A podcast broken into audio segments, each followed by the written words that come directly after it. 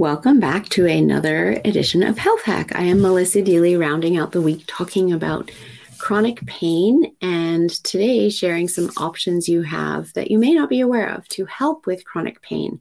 I know a lot of people spend a lot of money on physio, massage, acupuncture, and other such treatments, which help in the short run but aren't necessarily helping in the long run.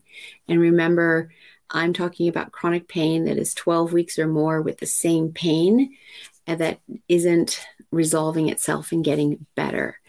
And so this type of pain is something that I want you to invite you to think about differently and think about what is my body trying to tell me and what emotions are hiding underneath that pain. And when I tap into that emotion and start to release that emotion, then my pain can go away.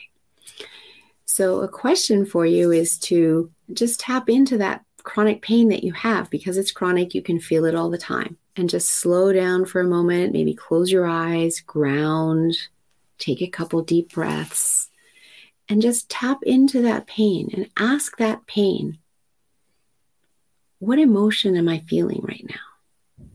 And see what bubbles up for you. It might be rage, might be anger, it might be sadness. And actually, before you even do that, you can first of all do a little assessment for yourself is on a scale of one to 10, where is my pain at? Maybe it's at a seven, maybe it's at a nine. And then tap into the emotion and ask, what emotion is it that I'm feeling right now? And see what comes up.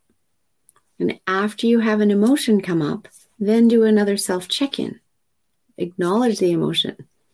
Thank you for letting me know that I'm feeling anger right now, or sadness, or rage, or whatever it is.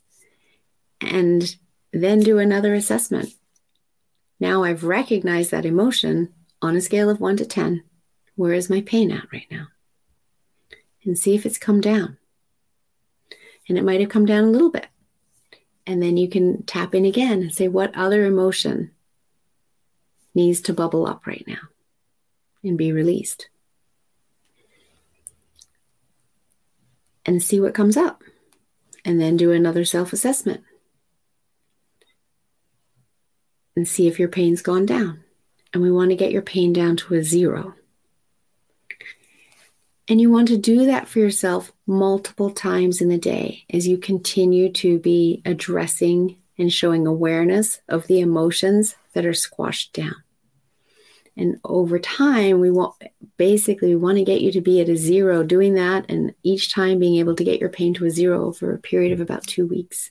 It's a very powerful technique. And then, if you would like, what we can do is tap into the unconscious mind. We can do some timeline therapy sessions and we can clear out all the negative emotions so that that pain isn't constantly coming back and you don't have to keep doing this all the time.